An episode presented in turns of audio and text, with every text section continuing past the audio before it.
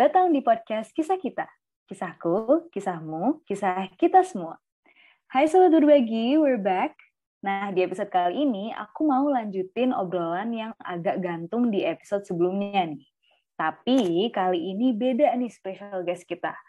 Tapi masih spesial pastinya karena beliau merupakan co-founder dan juga vice CEO dari Berbagi Beras Indonesia, yaitu Kalaras. Halo Kalaras, apa kabar? Halo, Assalamualaikum Deta. Waalaikumsalam Kak. Kabar baik banget nih, Alhamdulillah. Deta gimana kabarnya? Alhamdulillah baik juga Kak, sehat Alhamdulillah. Alhamdulillah, Alhamdulillah. Oke. Okay. Nah, Kak Laras, aku nih udah kenalan nih ceritanya sama Sobat Berbagi di episode sebelumnya. Nah, okay. sekarang kan karena Kak Laras belum kenalan, jadi boleh nih Kak Laras kenalan dulu. Oke, okay. nah mungkin buat teman-teman yang nonton nih Sobat Berbagi ya, Det ya, yang mau kenal Det lebih lanjut, boleh nih check out uh, check out Black Shopping ya tuh. Pokoknya boleh cek cek di podcast sebelumnya ada ya. Betul banget. Gitu. Dan mungkin kalau teman-teman ada yang uh, di keranjang uh, Shopee-nya belum di check out, silahkan di check out ya guys. Jangan boleh lupa. banget. Nunggu tanggal 25 nih kayak teman-teman. Oke, okay, kita terlalu jauh. Kita balik lagi nih. Tadi Deta uh, ini ya, aku perkenalan ya. Jadi sekali lagi halo semua, selalu berbagi. Nama aku Laras. Uh, nama panjang aku Ading dan Larasati, tapi panggilnya Laras aja biar singkat, padat dan jelas uh, kebetulan aku perkenalan ya, aku mungkin SD sampai SMA ini dari TK malah, dari TK sampai SMA ini aku di uh, lulusan Al Azhar Kemang Pratama. Sama ya, kayak Deta ya. Deta dulu di mana nih? Di Al Azhar pas SD-nya kah, pas SMP-nya kah, atau SMA-nya? Bener banget, Kak. Kita ternyata se-SD, Kak. Iya loh, aku baru tahu loh beberapa Tanpa waktu ini. diketahui ya. iya loh, dan ternyata kita satu alma mater ya, satu SD ya, dan tapi kita terpaut empat tahun. Ya, Det. Bener, bener banget. Empat tahun, wah, Masya Allah. Jadi, ya aku lulusan Al-Azhar, jadi udah kayak uh, pentolan gitu kali ya, Det, ya. Di sana orang kantin tahu aku, sapam tahu aku dari kecil sampai gede. Aduh, 12 tahun ya, Kak, soalnya ya. Iya loh, Bun. Eh, 12 lebih ya, berarti sama TK 14 ya berarti. Iya, lama banget berarti. Hmm, terus uh, kirain kan kuliah bakal di Al Azhar lagi, ternyata alhamdulillah uh, kita pindah gitu ya kuliahnya. Alhamdulillah aku kuliah di akuntansi UI dan Commerce Unimel, University of Melbourne. Jadi aku ambil dua degree dulu deh pas kuliah. Jadi dua tahun di UI dan dua tahun di Unimel. Dan mungkin kesibukan aku selain berbagi beras, uh, alhamdulillah aku juga ada uh, bisnis uh, uh, cookies namanya Cookie Gom. Dan kebetulan aku pasif di sana karena ada teman-teman aku yang lain yang ngurusin dan juga aku lagi kerja nih di salah satu kantor swasta. Gitu perkenalan singkat dari aku Dad Oke, mantap Kak Laras. Nah, Sobat Berbagi udah kenal jadi ya lebih dalam sama Kak Laras. Apalagi tadi udah Kak Laras punya bisnis cookies. Mungkin boleh dilihat kali ya buat dibeli gitu ya. boleh, boleh. Cookiegom.id. Ini sekalian banget. Oke, dicatat teman-teman. thank you, thank you. Oke, nah Kak Laras aku langsung eh, tanya-tanya aja kali ini ya. Boleh dong. Lanjutkan yang kemarin gitu ya. Nah, yeah. menurut Kak Laras nih semenjak Berbagi Beras Indonesia dibentuk sampai sekarang, itu perkembangannya gimana sih kak? Wah, masya Allah, itu good question, thank you loh. Uh, pertanyaan pertama langsung menarik banget nih. Jadi um, mungkin seperti yang Davira bilang ya di podcast sebelumnya, jadi alhamdulillah kita kan mulainya di 21 September tahun 2020 ya, Det ya. Berarti kalau aku hitung-hitung kasar gitu ya, kita udah almost 17 months, 17 bulan nih sejak awal berdiri.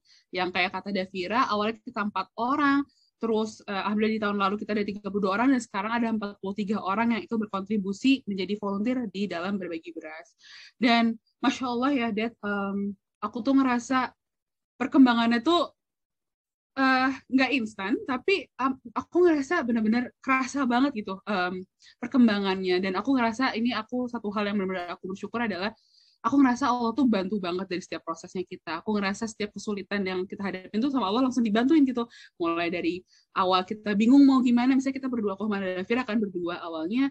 Abis itu, uh, alhamdulillah ada teman kita yang mau bantu di sosmed. Abis itu uh, jadi berempat kan waktu itu sama Kak Ines dan Kak Ipeh. Dan kita terus abis itu berkembang, berkembang. Dan itu sebenarnya kerasa nggak kerasa. Jadi kayak Masya Allah banget gitu. Dan Alhamdulillah di berbagi beras ini kita tuh benar-benar terbuka nih Dad untuk segala ide untuk teman-teman bisa fail atau gagal di setiap prosesnya gitu ya jadi uh, kita sangat menghargai itu semua dan alhamdulillah jadi banyak banget nih Dad uh, ide-ide unik dari teman-teman dari teman-teman volunteer baik teman-teman volunteer yang di 2021 lalu maupun yang sekarang yang unik-unik banget ide-idenya Jadi kita sekarang tuh coba pelan-pelan realisasi ini, Dad, ide-ide mereka. Dan salah satunya ini nih yang udah mulai terrealisasi ya, Dad ya. Ada podcast kisah kita nih, Bayi Berbagi Beras Indonesia. Betul. Gitu, Dad, kurang lebih. Dan mungkin, again, walaupun nggak instan, tapi aku benar-benar ngerasa Allah tuh hadir banget di setiap perjalanan kita gitu. Doain ya, teman-teman semua, semoga Berbagi Beras bisa terus memberikan yang terbaik lah untuk semuanya. Gitu, Dad. Amin, amin, ya Allah. Jadi hmm. tadi kalau bisa aku simpulin ya Kak, dari 20 hmm. September 2021 ya Kak, sampai 21 sekarang. September. Sampai sekarang nih bulan Februari 2022. Betul. Ya, Kak ya. Jadi sebenarnya belum ada dua tahun ya Kak ya. Tapi belum. kalau aku lihat, uh, ya Allah, Alhamdulillah perkembangannya uh, pesat gitu ya Kak, kalau aku lihat ya. Alhamdulillah, Alhamdulillah, Alhamdulillah. Oke, kalau hmm. gitu. Nah, karena tadi Kak sudah ceritakan tuh lumayan banyak, bikin aku makin penasaran nih, Kak. Hmm. Sebagai co-founder dan vice CEO dari Berbagi Beras Indonesia ini, pasti Kak Laras banyak banget kan ya, Kak, pengalaman yang macem-macem gitu. Harusnya hmm. ada dong ya, Kak, cerita unik selama Kak Laras mengelola organisasi ini. Nah, boleh nggak, Kak, diceritain gitu, uh, cerita uniknya? Boleh yang lucu, sedih, atau mengharukan gitu. Oke, luar biasa banget nih. Jadi eh, sebenarnya seru ya Det ya, karena kita dari awal banget terus hingga hingga detik ini gitu. Jadi 17 bulan nih Det tadi hmm. kalau hmm, hmm. dari September sampai sekarang kan. Jadi uh, again uniknya tuh pokoknya aku ngerasa awalnya tuh aku kayak yaudah deh Bismillah buat aja gitu. Nggak pernah nyangka banget uh, dalam 17 bulan ini Allah bisa bantu sampai segininya gitu. Jadi uh, pasti yang uniknya banget pertama adalah aku ngerasa di setiap prosesnya banyak dimudahkan, uh, banyak orang baik yang benar-benar datang itu yang aku kerasa banget sih Dad. Dan again dulu aku sama Devira benar-benar berdua gitu ya. Dan ini unik sih Dad. Jadi waktu dulu nih Dad ya. Hmm. Aku cerita dikit ya Dad ya. Iya boleh banget kak. Pas awal dibentuk kan uh, kita oke okay, September gitu kan 2020. Nah tapi kita udah mulai berproses dua bulan sebelumnya gitu kan Dad. Sesuai yang kata Davira di podcast lalu.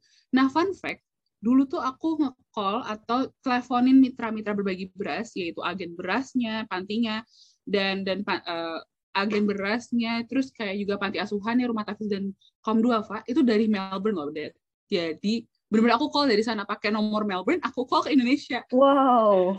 Seru banget. Jadi kayak aku jadi di Google gitu ya. Uh, kita kita background checking dulu dari Google terus nanya orang gitu ya Dad mm -hmm. untuk nyari mitranya dan akhirnya aku telepon dari Melbourne kayak aku nanya selamat sore saya dari berbagi beras Indonesia yang padahal waktu itu belum terbentuk ya Dad jadi hmm. tapi alhamdulillah aku bersyukur banget dan berterima kasih banget sama semua mitra yang udah percayain kita since day one Dad karena yeah. we were nothing banget dan mereka mau uh, bersedia lah menerima kita gitu untuk jadi mitra gitu dan salah satunya dan okay. mm, dan kalau aku boleh lanjut pas uh, kita berdua itu seru banget sih Dad jadi dulu tuh kayak kita palu gada deh uh, apa palu gada kepanjangan ya? Apa lu butuh gua ada gitu Oh.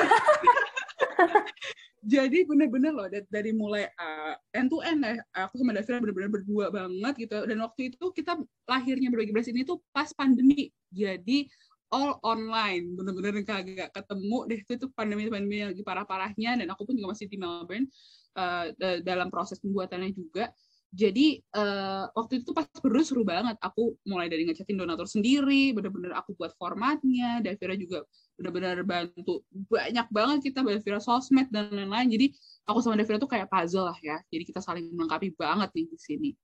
Dan terus alhamdulillah kita ketambahan teman-teman ada yang bantu sosmed akhirnya. Dan itu seperti yang Davira bilang mulai jadi berkembang berkembang berkembang lagi. Dan fun fact that uh, aku ini menurut aku kayak seru banget ya jadi kita ada open recruitment tahun lalu tuh ada dua kali kan. Yang pertama tuh sekitar awal kuarter pertama kali ya. Kuarter kedua itu 100 orang yang daftar. Dan kuarter kedua tuh sampai 400 orang. Aku kayak, Masya Allah ini gimana kita kan sebagai HR ya, Data kan juga HR ya, Dat ya. Iya. Di berbagi beras gitu. Kita 400 orang loh, Dat. Kita aku ngesortirin satu-satu sampai mata keriting tapi aku bersyukur banget teman-teman banyak yang daftar gitu dat jadi volunteer. -hmm. Dan mungkin kisah harus sedikit itu pas kemarin kita perpisahan dengan teman-teman 2021, Dad. Jujur, itu sedih banget. Lebih ke kayak kerasa banget sih teman-teman yang 2021 tuh uh, semuanya ya um, teman-teman tuh peduli banget sama berbagi beras dan hadir gitu walaupun kita nggak mungkin bahkan ada yang belum pernah ketemu tatap muka karena kita online semua gitu ya kita sering ngobrol online tapi itu sedih dan haru dan bersyukur banget kehadiran mereka semua karena tanpa mereka nggak ada banget nih berbagi beras gitu. Dan tentu nih buat teman-teman sobat berbagi yang nonton ini, mungkin teman-teman yang penasaran siapa aja sih man behind the scene di tahun 2021 gitu ya. Dan bahkan 2022 nih. Nah, teman-teman udah bisa lihat ya Det ya di website kita di section tentang kami di situ tuh ada Betul. tuh lengkap banget ya Det ya bener nggak? Bener bener banget Foto, bisa dilihat di situ. Bener mungkin yang penasaran data kayak apa gitu atau nggak usah penasaran aku kali ya tapi kayak pokoknya yang penasaran nih teman-teman ada siapa aja dan gimana aja bisa langsung cek ya ya berarti ya? Betul kak bisa langsung cek di situ dan gak cuma ngelihat kita doang kali ya kan di situ bisa donasi ya. Dan oh bener banget Deta. Tunggu apa lagi nggak Det? Tunggu iya apa bener tunggu apa lagi kan tinggal aja. diketik gitu. Masya Allah. Apa tuh website Det? Berbagi beras.id bener kan ya? Siap siap langsung ya. Aduh keren banget gitu. nih. Oke, okay. itu sih dari aku. Oke, okay, kalau gitu thank you banget Kak Laras atas ceritanya tadi. Mm-hmm. Keren banget ya Kak dari seru-serunya Novon mitra-mitra dari Melbourne, terus juga apa tadi ngurusin rekrutmen yang iya. 400 lebih ya kak ya. Benar, benar. Subhanallah itu benar-benar itu benar-benar banyak banget yang daftar ya kak ya. Yes. Nah, uh, nah sekarang karena tadi Kak Laras kan udah ceritain ya, Kak tuh udah lengkap banget kan Kak dari awal Kak Laras bikin berbagi beras, cerita-ceritanya, perasaan-perasaannya semuanya. Nah aku mau nanya untuk ke depannya nih Kak. Kak Laras punya harapan apa sih Kak buat berbagi beras Indonesia ke depannya? Masya Allah, oke. Okay. Jadi, uh, thank you nih pertanyaannya. Dan tentu pasti harapan itu tuh harapan terbaik banget untuk berbagi beras secara garis besar ya. Dan aku tuh berdoa banget semoga berbagi beras bisa terus bermanfaat untuk banyak orang. Dan kalau aku boleh breakdown, karena memang sebenarnya bisnis model kita ini bisnis model bisnis model kita ini itu kan terdiri dari empat stakeholder besar ya ya ada ada donatur di awal gitu ya yang memberikan donasi ya Habis itu ada tim berbagi berasnya itu sendiri yaitu para volunteer sekarang itu ada data di sini juga ada teman-teman kita juga. Terus yang ketiga ada agen beras atau petani dan yang keempat itu uh, para penerima donasi yaitu panti asuhan, rumah tahfiz dan kaum duafa. Nah, benar-benar harapan aku dan Davira pastinya ingin bisa membuat seluruh stakeholder di setiap proses itu bahagia dan uh, merasakan manfaatnya dari kita semua gitu dan bermanfaat banget uh, berbagi beras di setiap prosesnya. Mungkin dari mulai donatur, kita pengen banget membuat donatur nyaman untuk berdonasi di berbagi beras. Jadi dengan itu kita sangat terbuka nih untuk berbagai masukan untuk improve uh, proses kita dalam penerimaan donasi dari donatur. Dan untuk volunteer ini uh, juga kita benar-benar ingin menciptakan safe place ya untuk teman-teman volunteer untuk berkontribusi, untuk belajar, untuk sharing dan semuanya gitu. Dan semoga Deta di sini sebagai salah satu yang di 2022 uh, bisa terus uh, merasakan itu ya Det ya. Dan pun kalau ada masukan Amin. boleh banget loh Det langsung di kita di podcast. Uh, di belakang aja kali ya kak kita ya nanti ya. Boleh banget tapi semoga ya Det ya kita di volunteer ini teman-teman pada nyaman gitu ya harapannya. Amin. dan mungkin untuk agen beras semoga sedikit terbantu nih uh, penjualannya melalui program uh, kita ini di berbagi beras. Dan tentu harapan terbesar itu adalah uh, bagi panti asuhan, rumah tahfiz dan duafa yang uh, terus bersedia istilahnya ya menerima donasi dari kita. Karena dia tanpa mereka semua kita nggak ada apa-apanya. Kita proses kita nggak ada apa-apa. Jadi dengan itu aku bersyukur banget masih banyak uh, panti asuhan rumah tahfiz dan duafa yang sangat bersedia menjadi mitra kita bersedia terus untuk membuka pintunya untuk menerima donasi dari teman kita dan teman-teman semua gitu. Jadi secara garis besar semoga semuanya bermanfaat. Pokoknya bermanfaat. Doain ya data doain ya teman-teman sobat berbagi semoga kita semoga kita bisa terus memberikan manfaat nih untuk sekitar. Amin amin. Pasti amin. doain kak. Thank you. Yalah, jadi kalau misalkan aku boleh simpulin ya kak intinya mah uh, kalau intinya banget mah pengen bikin semua stakeholder bahagia dan merasakan manfaat dari berbagi beras ya kak. Dari Betul. donatur, volunteer yang ada di dalamnya, agen beras dan juga paling utama nih penerima donasinya ya kak ya. Masya Allah, amin. Betul, betul. Oke kak, nah ini aku lanjut kak. Karena berbagi beras Indonesia ini kan organisasi yang bergerak di bidang sosial ya kak ya banyak juga kan tuh Kak pasti kegiatan-kegiatan sosialnya kayak yang udah iya. disebutin sama Kak Davira di podcast episode pertama gitu ya.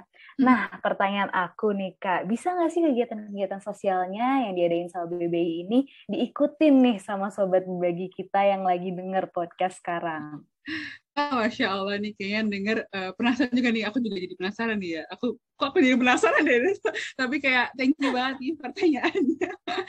um, tentu bisa banget dong, Dad. Pastinya yang utama nih, Dad, teman-teman tentu bisa ikut donasi di berbagi beras ya uh, melalui uh, website kita lah sebagai utamanya. Nah, teman-teman bisa langsung ke berbagiberas.id, instan banget, langsung bisa pencet donasi sekarang dan langsung insya Allah dimudahkan untuk berproses donasinya.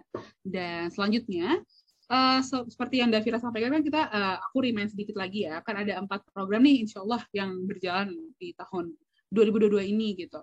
Uh, secara garis besar ada sekepal berbagi Ramadan tentang zakat gitu ya terus yang kedua ada berbagi bersama kunjungan BBI ke penerima donasi terus yang ketiga ada ATM beras di mana itu nanti kita juga uh, semoga kita bisa uh, punya ATM beras sendiri gitu ya di tahun ini. Dan yang terakhir ada kisah kita berbagi beras yaitu podcast ini. Nah untuk teman-teman berbagi yang penasaran gitu ya, kira-kira bisa ikut yang mana nih dalam kegiatan sosial ini? Kita tuh insya Allah nanti akan ada kegiatan bersama berbagi. Nah, kegiatan apa sih ini?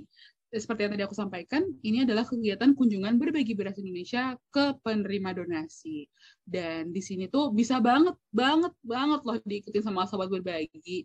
Dan mungkin untuk untuk um, biar lebih jelasnya lagi juga untuk teman-teman atau untuk sobat berbagi yang pengen ikut, teman-teman bisa daftar nih di uh, menjadi sobat rutin ya, Data benar ya, menjadi sobat rutin.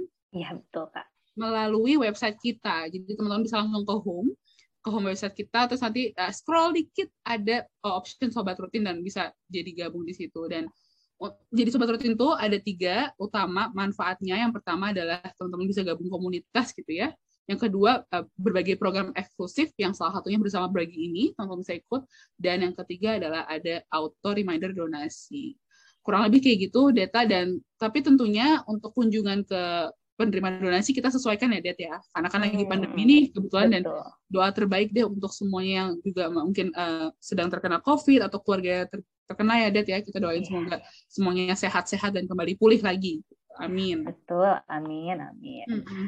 Oke Kak, kalau gitu tadi berarti yang bisa banget gitu ya Kak diikutin sama Sobat Berbagi nih. Ada pastinya bisa ikut donasi, kemudian Sobat Berbagi ini juga bisa daftar jadi Sobat Rutin biar bisa ikut berbagi bersama ya Kak, yaitu kunjungan berbagi beras Indonesia ke penerima donasinya, misalkan ke panti asuhan gitu ya Kak ya?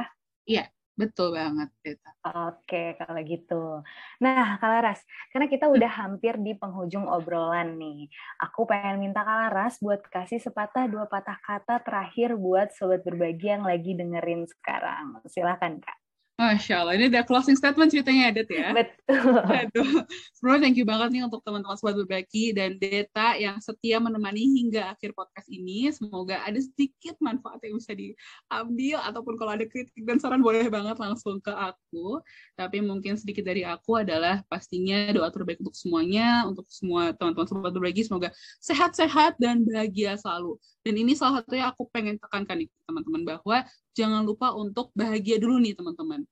Karena teman-teman semua ini uh, baiknya emang bahagia dulu secara internal. Jadi um, jangan lupa juga untuk memperhatikan kesehatan mental dan fisik dari teman-teman semua. Karena sebelum kita bisa membagikan apa pun itu kita juga harus memiliki itu. Mungkin sedikit sedikit banget uh, perumpamaan ya. Aku aku dapat ini dari seseorang aku lupa tepatnya siapa dan makasih banget juga jadi kan kalau ibarat uang gitu ya, dan kita kan mau ngasih uang ke orang, kita harus punya uangnya dulu kan. Sama kayak sama kayak kebahagiaan. Kalau kita mau ngasih kebahagiaan, kita mau ngasih cinta, kita mau ngasih uh, uh, apa pun yang dari diri kita secara secara kualitatif gitu ya, mungkin bukan material gitu ya.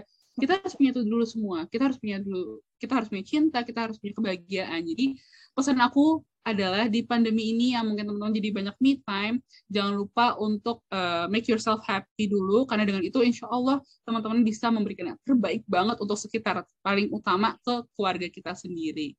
Itu kali dari aku mungkin sedikit banyak. Thank you Deta. Oke, okay, thank you Kak. Masya Allah. Jadi intinya mah uh, keep yourself happy dulu gitu ya. Ntar mm -hmm. orang di sekitarnya pasti kecipratan istilahnya gitu ya Kak ya karena nular ya Det ya? Nular nggak sih yeah. bahagia itu happy nular, kebahagiaan ya? nular loh kak. Ketawa tuh nular loh kak. Oh iya? Oh, masya allah. Iya. Iya iya. Di data btw karena data psikolog jadi teman-teman tanya ke data langsung. ya. belum psikolog kak. Belum. Data yang pintar. Data itu psikolog unpad ya data aku bener nggak? Iya, aku di psikologi Unpad. Iya, nih buat teman-teman yang penasaran lebih naik ke data deh. Aku mah cuma tahu ininya aja garis besarnya aja. Gitu data. Oke, okay, thank you so much Kak Laras. Nah, yeah. itu tadi Sobat Berbagi pertanyaan terakhir sebagai penutup obrolan kita pada kesempatan kali ini. Sebelumnya nih, sebelum menutup banget, aku mau ngucapin makasih, makasih banyak sama Kak Laras karena udah mau aku tanya-tanyain ya Kak hari ini. Aku yang thank you juga Deta atas pertanyaan yang luar biasa banget. Thank you so much. Oke, okay, thank you juga nih untuk Sobat Berbagi yang udah dengerin podcast hari ini. Aku, Deta, sebagai host di episode kali ini, pamit undur diri. Mohon maaf apabila ada salah-salah kata. Sampai jumpa di podcast kisah kita selanjutnya. Kisahku, kisahmu, kisah kita semua.